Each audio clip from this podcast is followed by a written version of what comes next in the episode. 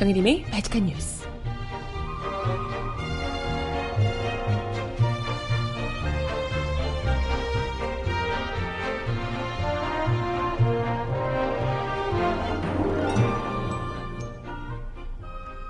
여러분 안녕하세요. 발칙한 뉴스 정혜림입니다. 박근혜 게이트 특검팀이 오늘부터 드디어 공식 수사에 돌입합니다. 이미 준비 기간 동안 뭐 삼성증 인사들도 사전 접촉을 하고 오늘 아침에는 시작부터 국민연금을 압수수색하는 등 이번 사건의 핵심이라고 할 수 있는 뇌물죄 입증에 총력을 기울인다는 의지를 강력히 드러내고 있는데요. 때문에 삼성 측에서도 바짝 긴장 중에 있다고 합니다. 긴장하셔야 할 분들 많으실 거예요. 음악 듣고 와서 이야기 함께 나눠보겠습니다. 첫 곡, 볼빨간 사춘기의 신곡이 나왔네요. 좋다고 말해 듣고 오겠습니다. 신청곡 있으신 분 주세요.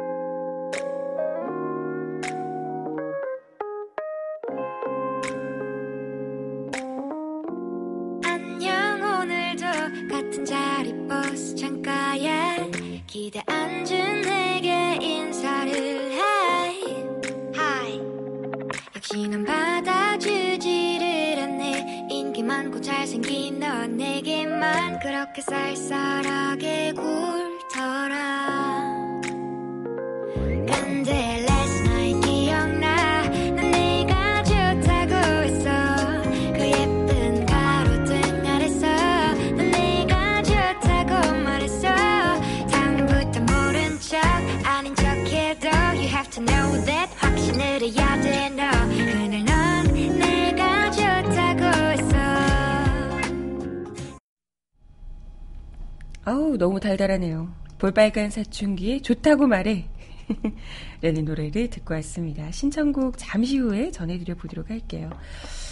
네, 오늘이 바로 밤이 가장 길다는 동지인데요. 팥죽 좀 챙겨 드셨어요? 아침부터 뭐 드셨을 분들은 뭐 많진 않겠지만, 저녁 때 팥죽도 먹고, 음, 악귀들도 몰아내고, 저 악귀, 악귀 같은 것들 몰아내고 했으면 좋겠습니다. 왠지 오늘, 그래서 그런지, 악귀들을 몰아낼 수 있을지 기대가, 뭐, 기대가 되는 박근혜 게이트 특검팀이 오늘부터 공식 수사에 들어갑니다. 어, 준비 기간을 꽉꽉 채워서 다 쓰고요. 준비 기간 동안도 굉장히 알차게 사전 접촉도 뭐 많이 하고 준비 기간을 알차게 쓰시고 오늘부터 현판식을 하고 뭐 이렇게 시작을 한다고 하는데요. 벌써부터 뭐 현판식 지금 한다 얘기와 함께 동시에 국민연금 압수수색부터 시작을 했다고 하더라고요. 예, 특검의 의지가 좀 엿보이는 대목이 아닐까 싶은데요. 사전 접, 접촉 때도 어, 좀 특검팀에서 어떤 것을 주력해서 볼 것인가, 수사를 할 것인가가 제대로 드러났었습니다. 뭐 박상진 삼성전자 사장, 박, 아, 장충기 삼성그룹 미래전략실 사장 등을 사전 접촉하기도 했었는데요. 뇌물죄 수사 제대로 한번 붙어보겠다 이런 의지로 엿보입니다. 뭐 사실 검찰 수사를 뭐 사람에 따라서 좀 이렇게 기대치에 따라서 어느 정도 평가를 하시는지 다르겠지만 저는 애초에 사실 검찰 수사를 크게 기대하지 않았던 사람으로서 생각보다는 검찰 수사 굉장히 뭐 잘했다. 그래서 결국에는 뭐, 뭐 박근혜 대통령 대면 조사를 못하긴 했습니다만은 어찌됐건 박근혜 대통령이 애초에 만약에 검찰 수사를 마음대로 주무를 수 있었다면 대면 조사도 아무렇지도 않게 받았을 텐데 생각보다 박근혜 측에서 어, 좀 이렇게 원하는 방향으로 검찰 수사가 좌우되지 않으니까 검찰 수사를 비난하며 차라리 특검에 하겠다 이렇게 이제 했던 것 아닐까 싶어요. 그래서 어찌됐건 그만큼 검찰에서는 나름대로 뭐 어쨌건 생각했던 것보다는 잘했다라고 생각을 하는데 그럼에도 불구하고 아쉬운 대목들이 굉장히 많습니다. 그것 중에 하나가 바로 뇌물죄 입증인데요. 뭐 재벌들이 걸려 있는 문제라 검찰에서 쉽게 손대지 못했던 게 아닌가. 결국에는 이제 이들이 진정한 강자에게 약한 모습을 보여주는 것이다. 뭐 이런 이제 비난이 있었고요. 음, 그래서 사실 박근혜 대통령이 박근혜 게이트에서는 어느 것 하나 사실 모든 건건들이 다 너무나 크기 때문에 헌정 유린이기 때문에요. 어느 것 하나 탄핵의 사유가 되지 않는 게 없습니다. 하지만 그 중에서도 정말 중요한 대목이 바로 뇌물죄 입증인데요. 이걸 검찰에서 못하고 특검에게 넘겼기 때문에 특검에서도 사실 이 구성 자체를 뇌물죄를 입증할 수 있는 그러니까 재벌 수사, 대기업 수사에 좀 특화되어 있는 인물들을 상당히 많이 특검팀에 합류시키는 등 의지를 많이 보여주고 있습니다. 그래서 좀 과연 이번에는 특검팀은 뇌물죄를 제대로 입증할 수 있을까 관심을 모으고 있습니다. 아까 이야기 드렸듯 오늘 아침부터 국민연금을 전격 압수수색하고 있다라고 소식이 떴어요. 속보가 떴습니다. 시작과 동시에 국민연금부터 압수수색하는 폐기. 삼성물산의 대주주였던 국민연금이 지난 7월, 지난해 7월 삼성물산 주주총회에서 불이익을 감수하고 제일모직과의 합병에 찬성표를 던졌던 바 있습니다. 이 과정에서 의결권 행사 전문위원회 등 필요한 절차도 거치지 않고 찬성을 의결한 점이 석연치 않다라는 의심을 받아왔었죠.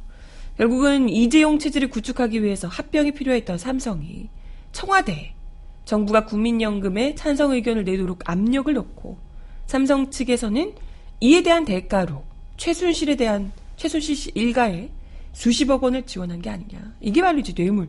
근데 웃긴 건 국민연금은 우리 국민들의 돈이 들어가 있는 것인데 이걸 두고 국민들이 낸 돈으로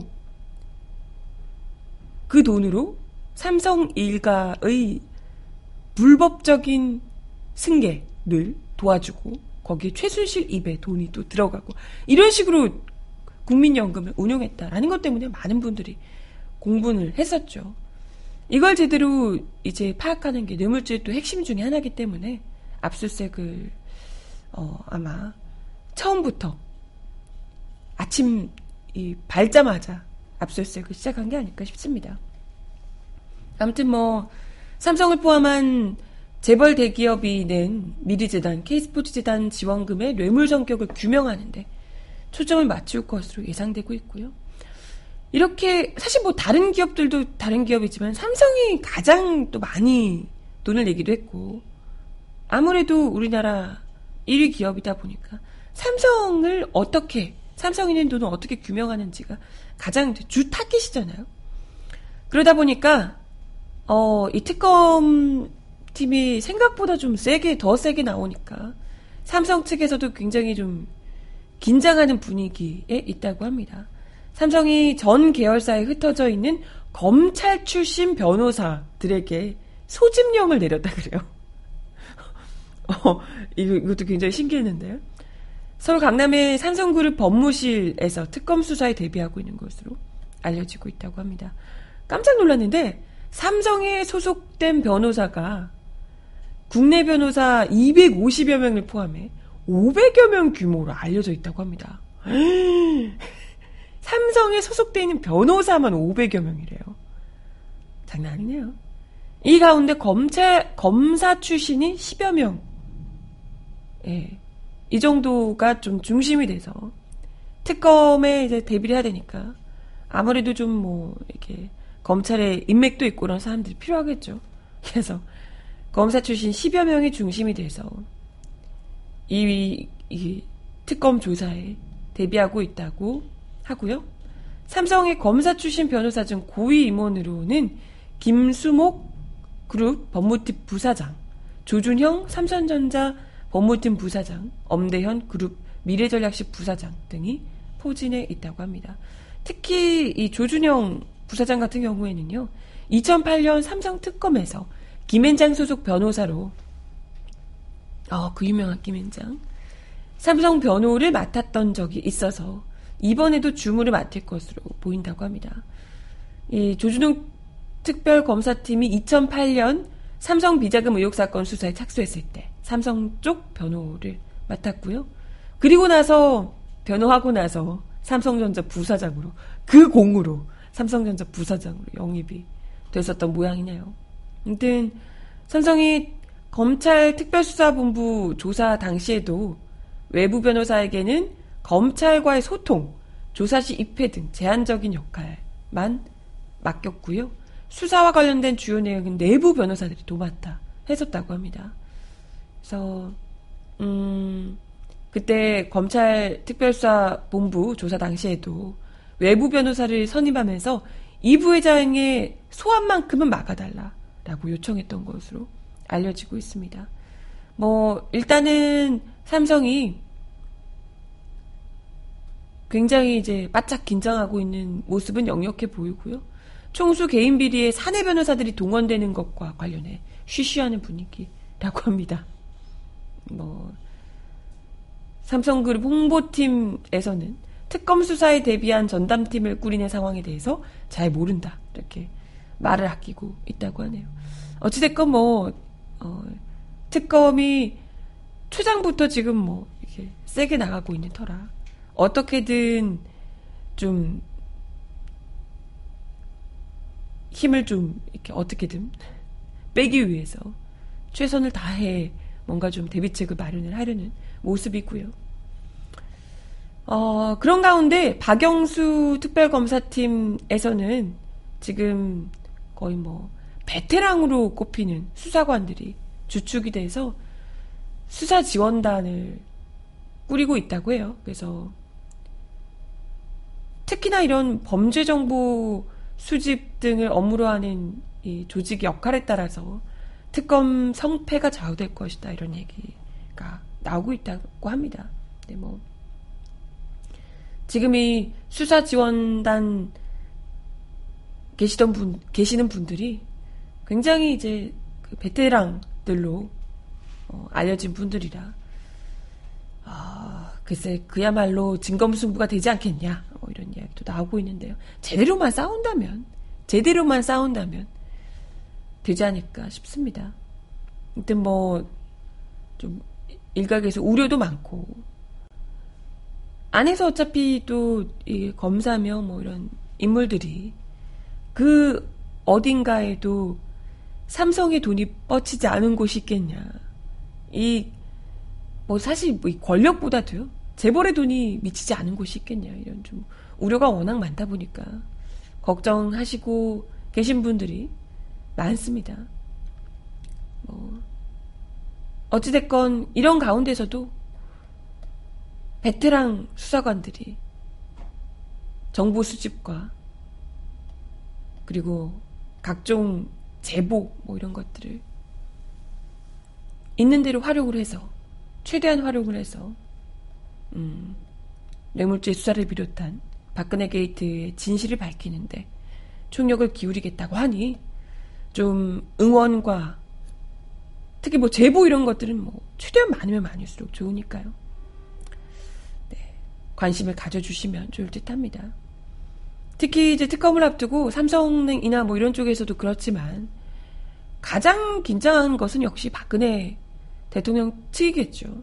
지금 현재 박근혜 대통령과 청와대가 거의 뭐 수단과 방법을 가리지 않고 이 진상규명 작업을 막고 있다고 합니다. 왜 안 그렇겠어요? 이게 지금 뭐 헌재는 또 재판관들을 어, 어떻게든 압박한다고 치지만 특검팀도 이게 마음대로 되는 게 아니잖아요. 그러다 보니까 어떻게든지 지금 뭐 아예 계속해서 막고 있는 상황이라고 합니다. 특히 최순실 씨가 재판에서 모든 혐의를 부인하고 또 박 대통령 측 변호인들이 최 씨에 대한 1심 판결 이후에 헌법재판소에 탄핵 심판 결정이 내려져야 한다고 주장을 하면서 박 대통령 측이 시간 끌게 하고 있다는 비판이 나오고 있죠. 뿐만 아니라 뭐 증인 빼돌리기 위증 교사. 아, 뭐 지금 온갖 죄란 죄는 범죄란 범죄는 다 저지르고 있습니다. 이 정도면 사실 진짜 구속 수사를 해야 되는 판인데. 네, 뭐 거의 뭐 이런 상태로라면 청와대가 특검 수사에 협조할 가능성이 거의 없어 보이죠. 말로는 검찰 수사가 아니라 특검의 이 수사에 협조하겠다라고 이야기를 했지만 원래 그랬잖아요. 검찰 수사에 협조한다 그래놓고 검찰이 막 빡세게 나오니까 바로 검찰 팽하고 특검하겠다라고 했었던 분인데 말 바꾸기를 워낙 뭐 마음에 안 들면 바로바로 바로 하시는 분이니까 특검 수사 역시도 어, 협조를 하지 않을 것으로 사실 좀 우려가 됩니다.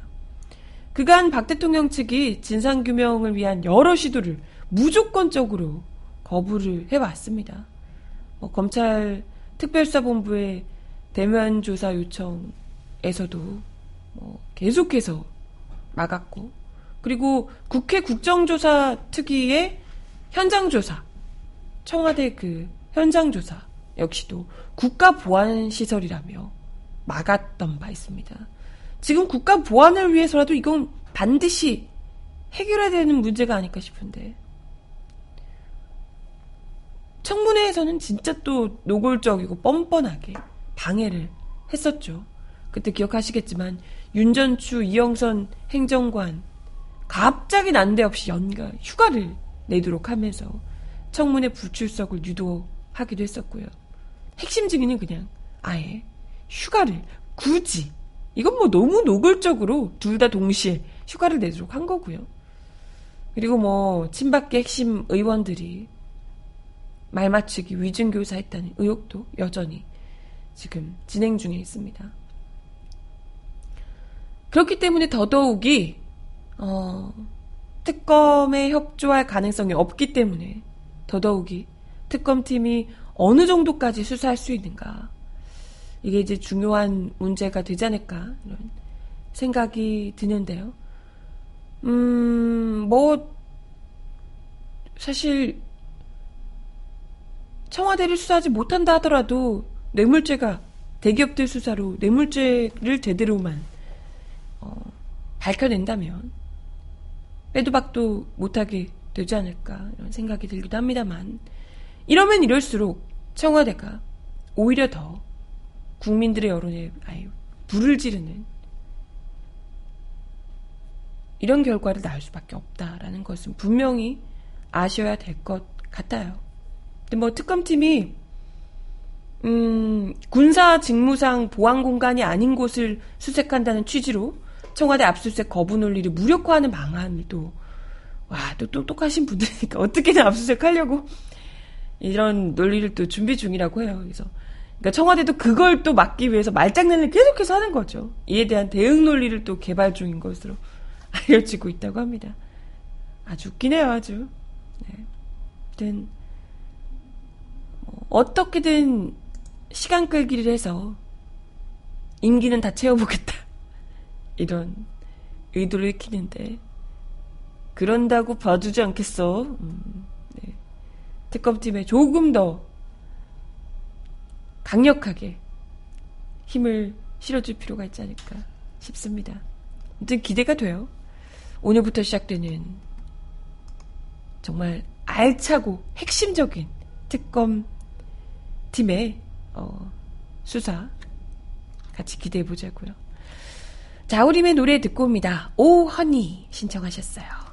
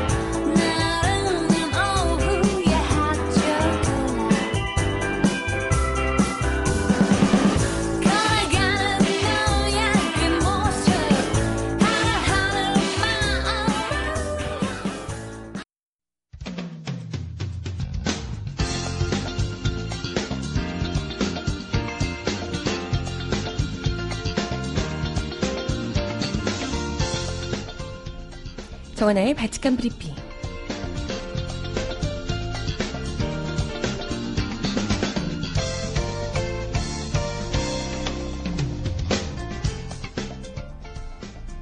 첫 번째 소식입니다. 비박계 30여 명 의원이 오늘 새누리당을 연내 탈당하기로 합의하고 탈당계를 모았습니다. 하태경 의원은 오늘 오전 국회의원회관에서 33명의 의원이 모인 가운데 긴급 비박회의를 연 후 기자들과 만나 일당 탈당계를 모았다며 1차 탈당은 최소 30명이라고 밝혔습니다. 하 의원의 탈당 시기에 대해선 지역에 내려가서 동의를 얻는 절차도 필요하나 연내 집단 탈당이 확실할 것 같다며 다음 주께 탈당 방침을 밝혔습니다. 김세현 의원도 30명은 넘었다며 탈당하기로 결론을 내렸다고 전했습니다. 최종 단계까지는 절차가 필요하다며 각 지역구에 내려가서 당직자들과 의견 수렴과 이해 설득 절차를 갖춰야 한다며 거쳐야 한다며 연내 탈당을 확인했습니다. 범밖계로 분류되어 온 주광적 의원이 회의에 참석한 것과 관련해 주 의원은 중도 입장에서 지도부 의사 등을 전달하러 왔었다라고 전했습니다. 비박계 30여 명이 탈당하기로 함에 따라 새누리당 의석은 현재 120, 아니 128석에서 100석 미만으로 줄어들며 향후 국정 운영 등에서 소수당의 궁지에 몰릴 전망입니다.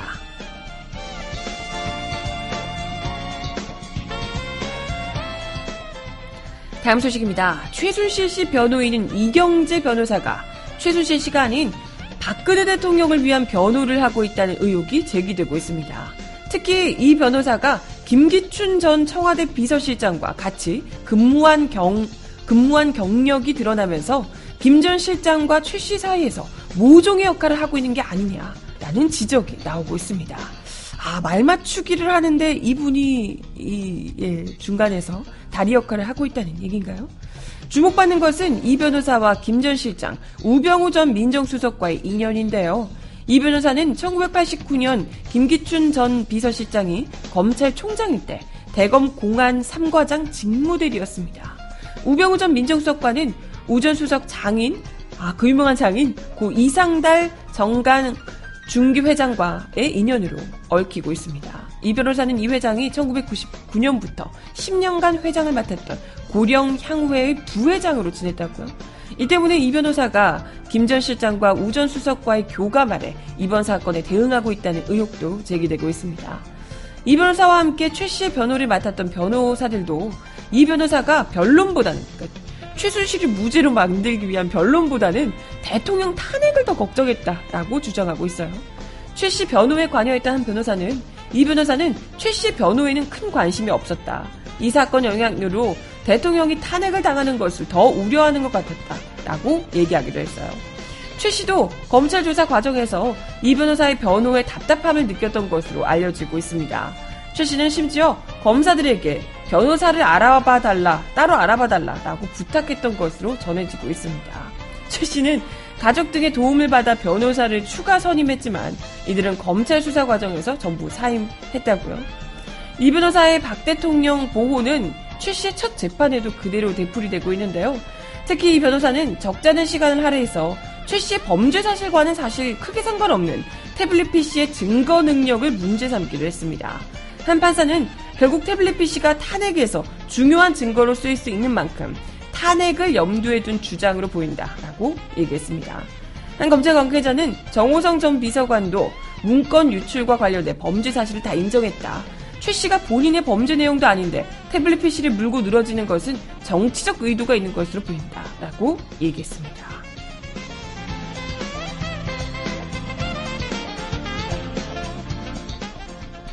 마지막 소식입니다. 우병우 전 청와대 민정수석이 서울의 한 사무실에서 청문회 준비를 하는 모습이 카메라에 포착됐습니다.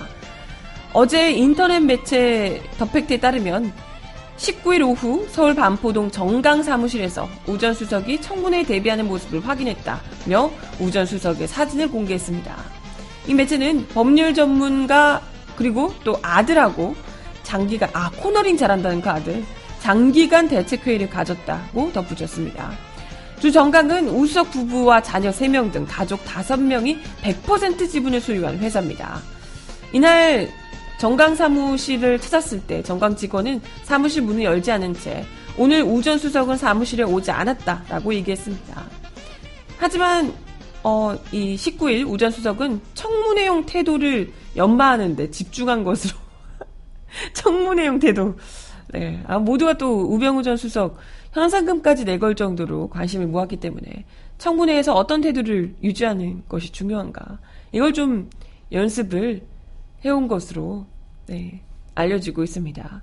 글쎄 그간 보여줬던 모습이 이게 좀 굉장히 뻔뻔하고 이렇게 기자 째려보고 막 이런 모습들이 주로 보였기 때문에 과연 그 연습한 청문회용 태도가 어떤 것일지 그 제 생각에는 이재용 부회장을 벤치마킹 하지 않았을까. 아, 굉장히 좀 어리버리한 어리버리한 태도를 아 그게 될란가 모르겠네요.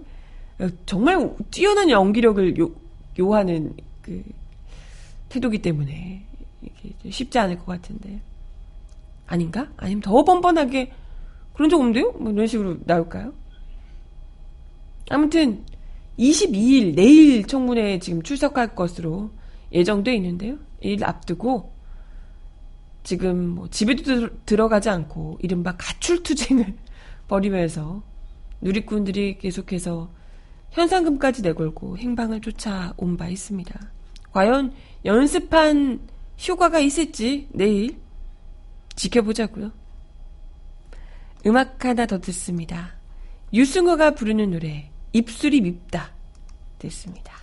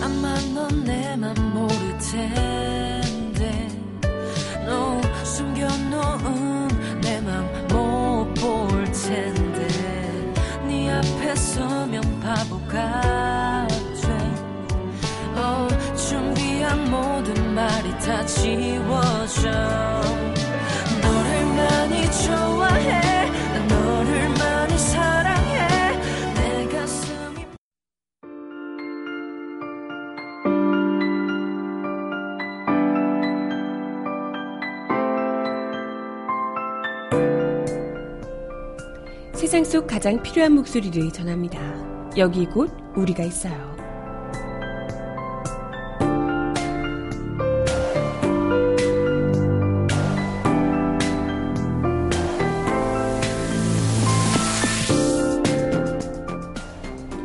국정원 대선 개입과 관련해 결정적인 증거를 찾아낸 바 있던 네티즌 수사대 자로가 이번에는 세월호 침몰 원인을 담은 다큐멘터리 세월 X를 공개하기로 어, 예고해, 파장이 일고 있습니다. 내내 실검에 올라 있는데요.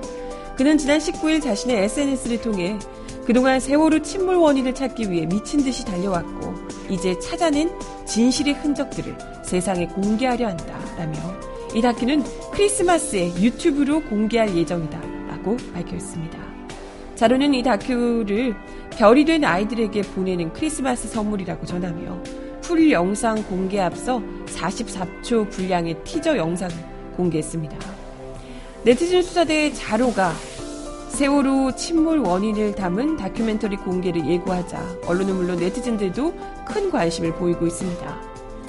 다큐 공개를 앞두고 그는 세월호는 물 속에 잠겨 있는 것이 아니라 사람들의 편견 속에 잠겨 있다며 이번 다큐는 그 편견을 깨뜨리겠다는 각오를 만들었다라고 수했습니다. 그러면서 다큐가 공개됐을 때 정치적 유불리를 따지는 게 아닌 있는 그대로의 진실을 볼 수 있었으면 좋겠다라며 진실보다 강한 무기는 없다. 그 진실은 국가가 엄청난 거짓말을 하고 있다는 것이다. 라고 강조했습니다.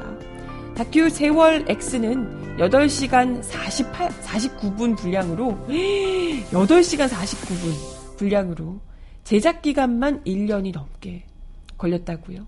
자료 조사부터 영상을 편집하고 자막을 입히는 작업까지 모두 혼자서 감당했다고 합니다. 그는 세월호 침몰의 직접적인 원인에 집중하기 위해서는 잘못 알려진 가설, 의혹들에 대해 정확히 알릴 필요가 있다고 생각했다며 이를 과학적이고 객관적인 방법으로 증명하고 추려내는 과정을 담다 보니 시간이 길어졌다라고 설명했습니다. 다큐는 그동안 언론에 공개되지 않았던 내용들 또는 이미 보도는 됐지만 중요하게 다뤄지지 않은 내용 등 새로운 사실을 다수 담고 있습니다. 청문회, 재판, 수사 기록, 생존자들이 남긴 사진이나 영상, CCTV, 선박 자동 식별 장치, 레이더 등 수많은 전문 자료 등을 통해 접근을 했고요. 그 결과 다큐는 하나의 결론으로 귀결된다는 게 자료의 설명입니다. 대체 뭘까요? 너무 궁금하네요. 는 정부가 진실을 덮으려고 하고 국민들에게 일상으로 돌아가라고 독촉했던 이유가 세월호 침몰 원인을 숨기기 위한 것이 아니었을까 생각한다며 결국 진짜 원인이 무엇인지 정확하게 인지해서 우리가 힘을 모아야 한다라고 말하고 있습니다. 이번 다큐는 음모론을 조장하는 게 아니라 한 방에 모든 걸 뒤집으려는 생각으로 만들었다라며 이렇게까지 미쳐서 세월호 진실에 파고들 사람이 없을 것이라고 감히 말할 정도로 연구했고 공을 들였다라고 강조했습니다. 네, 자료는 박 대통령 탄핵을 앞둔 이 시점이야말로 세월호 참사의 진실을 밝힐 수 있는 마지막 기회로 보고 있습니다. 어, 자료는 이게 사실상 마지막 기회라고 생각한다. 판을 갈아엎지 못하면 진실은 가라앉는다. 그 정도로 사람들이 잘못 가고 있다. 왜 잘못 가고 있는지, 뭘 잘못 짓고 있는지 다큐를 보면 안다. 그래서 길어질 수밖에 없었다. 영상 원본 등의 자료는 언론은 물론 특검, 4.16 세월호 참사 특별조사위원회 등에 제공할 예정이다. 특히 특조위 등이 자료에 접근할 때 어떤 방향으로 접근을 하고 어떤 관점에서 참사를 바라봐야 하는지 영감을 얻어갈 수 있도록 하는 게 훨씬 중요하다. 그래서 과학적이고 객관적인 자료를 구체적으로 제시하며 자세하게 다뤘다. 개인적인 추정은 거의 없다. 라고 이야기를 했습니다. 그러면서 이 말을 꼭 전하고 싶었다고 하네요. 그 누구도 그 누구의 편도 들지 않았다. 있는 그대로 진실을 보고 진실이 아닌 것은 아니라고 하고 진실인 것은 진실이라고 했다. 어떤 분들은 다큐 8시간 49분 전체를 보지 않고 일부분만 콕 집어 공격할 수도 있다. 저는 여당도 야당도 유가족도 그 누구의 편도 아니다. 있는 그대로 보고 말할 뿐이다. 그 과정에 어떤 사람에게는 아프게 다가올 수 있을 것이다. 라고 이야기를 하셨습니다. 지금 뭐, 이 자루님에게 많은 분들이 걱정을 하고 있다고 해요. 계속해서. 뭐, 라면 드시지 마세요. 등산 가지 마세요. 자살 절대 안 한다고 글을 남겨놓으세요. 뭐, 등등. 밤에 혼자 다니지 마세요. 뭐, 이런 글들도 올라오고 있고요. 정말 생존을 걸고 진실을 밝히는 투쟁을 오랫동안 해온 네티즌 수사대 자루님께 정말 고생 많으셨다고. 다들 관심을 더 많이 가지고 집중해서 긴 분량이긴 하지만 과연 그분이 알아낸 세월호의 진실은 무엇인지 네, 힘을 실어 주셔야 될 것 같아요. 뭘지 너무 궁금하고 또 두렵기도 하네요. 음악 하나 더 듣습니다. 커피 소년의 노래 오랜만에 또 제가 좋아하는 노래 듣고 올게요. 내가 네 편이 되어줄게 입니다.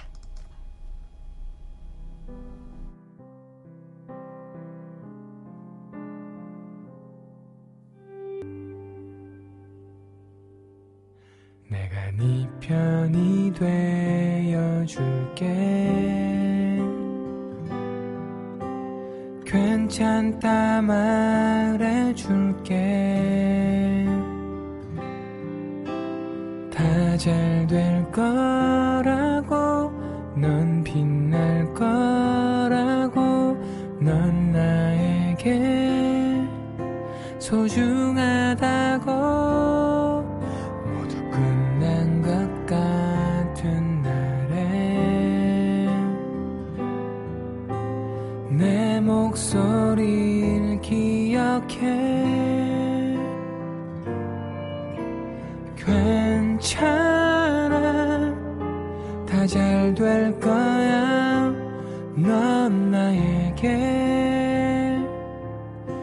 가장 소중한 사람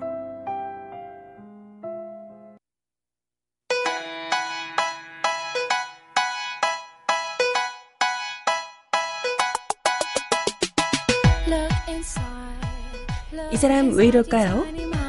Look a bit harder, cause we're so uninspired, so sick and tired of all the hatred you harbor. 이명박 정부 때 4대강 전도사를 자처했던 이화여대 박석순 환경공학과 교수가 최근 촛불 시위에 대해 대기오염과 빛공이라고 운운하며 비난에 나섰습니다.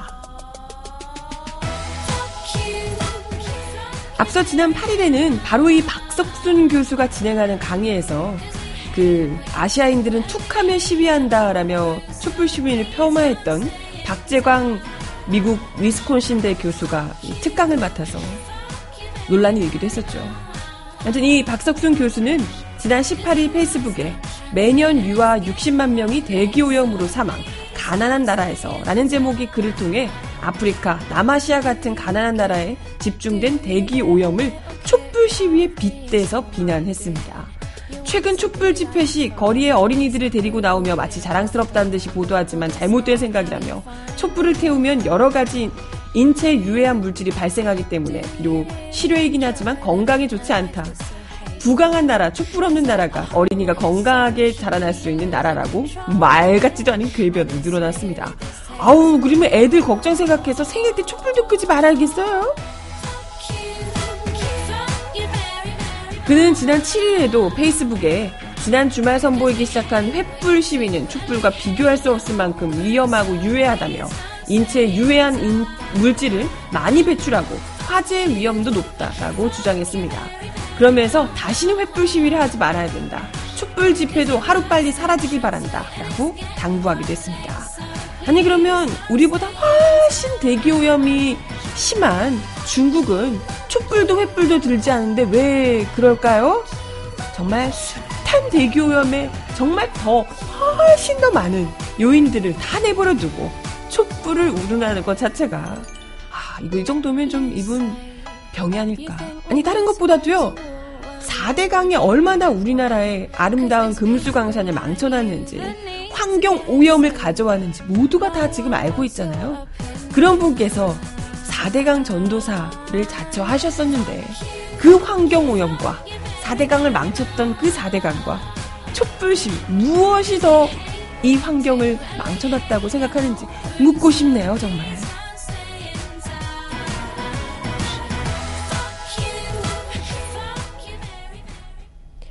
사실 그런 것보다도 촛불 시위의 환경 오염을 걱정하는 것보다도 하, 이 추운 날에 촛불을 들게끔 만든 장본인을 더 비판해야 마땅한 것 아닌가 생각이 드는데 이런 분이 교수로 있는 이화여대도 참 괴롭겠습니다.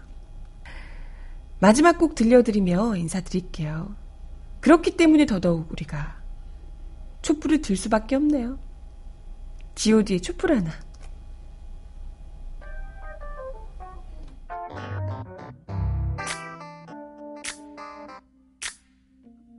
세상엔 우리들보다 가지지 못한 어려운 친구들이 많습니다. 지금도 힘들어하고 있을 그 친구들을 위해 이 노래를 부릅니다. 힘내라 얘들아. 왜 이렇게 사는 게 힘들기만 한지? 누가 인생이 아름답다고 말한 건지 태어났을 때부터 삶이 내게 준 건 끝없이 이겨내야 했던 고난들 뿐인 걸 그럴 때마다 나는 거울 속에 나에게 물어봤지. 뭘 잘못했지? 도대체 내가 뭘 잘못했길래 내게만 이래 달라질 것 같지 않아. 내일도 모레 하지만 그러면 안돼. 주저앉으면 안돼. 세상이 주는 대로 그저 주어진 대로 이렇게 불공평한 세상이 주는 대로 그저 받기만 하면 모든 것은 그대로 싸울 텐가 포기할 텐가 주어진 운명에 굴복하고 마찬가 세상 앞에 고개 숙이지 마라 기죽지 마라 그리고 우릴 봐라 쉬고 힘들 네, 오늘 동지라서 앞귀를 몰아내는 팥죽을 드실 텐데요. 어, 이 촛불이 아마 이 거대한 우리나라의 좀 먹고 있는 악귀들을 몰아내는 그런 팥죽이 되지 않을까 싶습니다. 팥죽 같은 촛불 더 많이 들어야 될 것 같아요. 오늘도 함께해 주셔서 감사하고요. 바칙한 뉴스는 내일 10시에 다시 오겠습니다. 여러분 내일 만나요. 안녕.